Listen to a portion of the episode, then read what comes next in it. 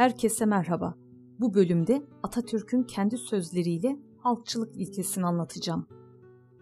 Türkiye Cumhuriyeti'nde halkçılık anlayışı bireyler arasında hiçbir hak ayrılığı görmemek, topluluk içinde ayrıcalık kabul etmemek, halk adı verilen tek ve eşit bir varlık tanımak, halkı madden ve manen yükseltmek ve memlekete tam manasıyla hakim kılmak, tabakanın altında ve üstünde bulunan bütün zümreleri ayıklama işine başlayarak bir halk milleti kurmak ülküsüne yükselmek ve devletin gücünü halk adına sahiplenmektir.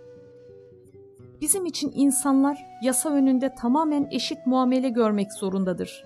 Fertler arasında hiçbir ayrım yapılamaz. Biz Türkiye Cumhuriyeti halkını çeşitli sınıflardan oluşan bir bütün olarak değil, sosyal yaşamın ihtiyaçlarına göre çeşitli mesleklere sahip olan bir toplum olarak görmekteyiz. Bizim görüşlerimiz ki halkçılıktır, kuvvetin, kudretin, egemenliğin ve yönetimin doğrudan doğruya halka verilmesidir. Halkın elinde bulundurulmasıdır. Yani halkın halk tarafından halk için idaresidir. Hiç kuşku yok ki bu dünyanın en kuvvetli ilkelerinden biridir. Şurası unutulmamalı ki bu yönetim tarzı bir Bolşevik sistemi değildir. Çünkü biz ne Bolşevikiz, ne sosyalist, ne de komünist. Ne biri ne diğeri olamayız. Ve hakikaten bizim yönetim şeklimiz kitaplarda mevcut olan yönetimlerin bilimsel yapıları itibarıyla hiçbirine benzemeyen bir yönetimdir. Çünkü biz ulusalcıyız. Bizim yönetim şeklimiz dilimizde halk yönetimi diye anılır.'' Örgüt baştan sona halk örgütü olacaktır. Genel idareyi halkın eline vereceğiz. Bu toplumda hak sahibi olmak herkesin gayretli olması esasına dayanacaktır. Ulus hak sahibi olmak için çalışacaktır.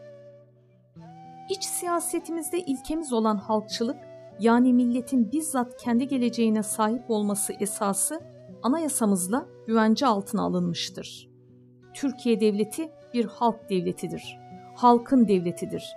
Geçmişteki kuruluşlar ise bir şahıs devletiydi, şahısların devletiydi. Zannederim bugünkü varlığımızın asıl niteliği milletin genel eğilimlerini ispat etmiştir. O da halkçılıktır ve halk hükümetidir.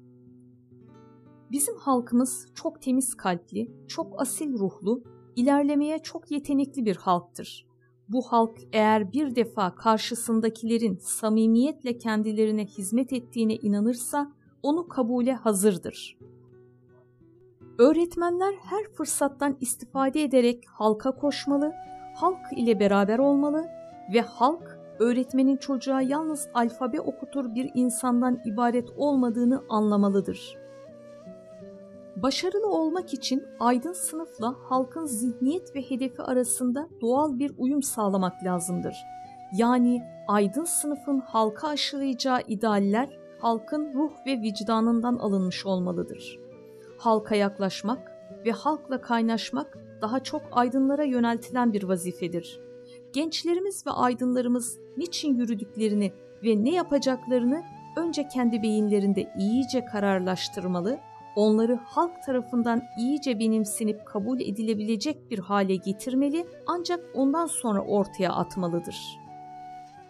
Halkçılık toplum düzenini çalışmaya ve hukuka dayandırmak isteyen bir toplum sistemidir. Halkçılık teşkilatı en ufak daireye kadar yaygınlaştırıldığı takdirde sonucun daha büyük ve verimli olacağına şüphe yoktur. Ulu Önder 1921'de Türkiye Büyük Millet Meclisi'ndeki konuşmasında sosyal bilim bakımından bizim hükümetimizi anlatmak gerekirse halk hükümeti deriz. Sosyal meslek bakımından da düşündüğümüz zaman biz hayatını ve bağımsızlığını kurtarmak için çalışan insanlarız. Durumumuzu bilelim. Kurtulmak, yaşamak için çalışan ve çalışmak zorunda bulunan bir halkız. Haklarımızı çalışarak kazanırız.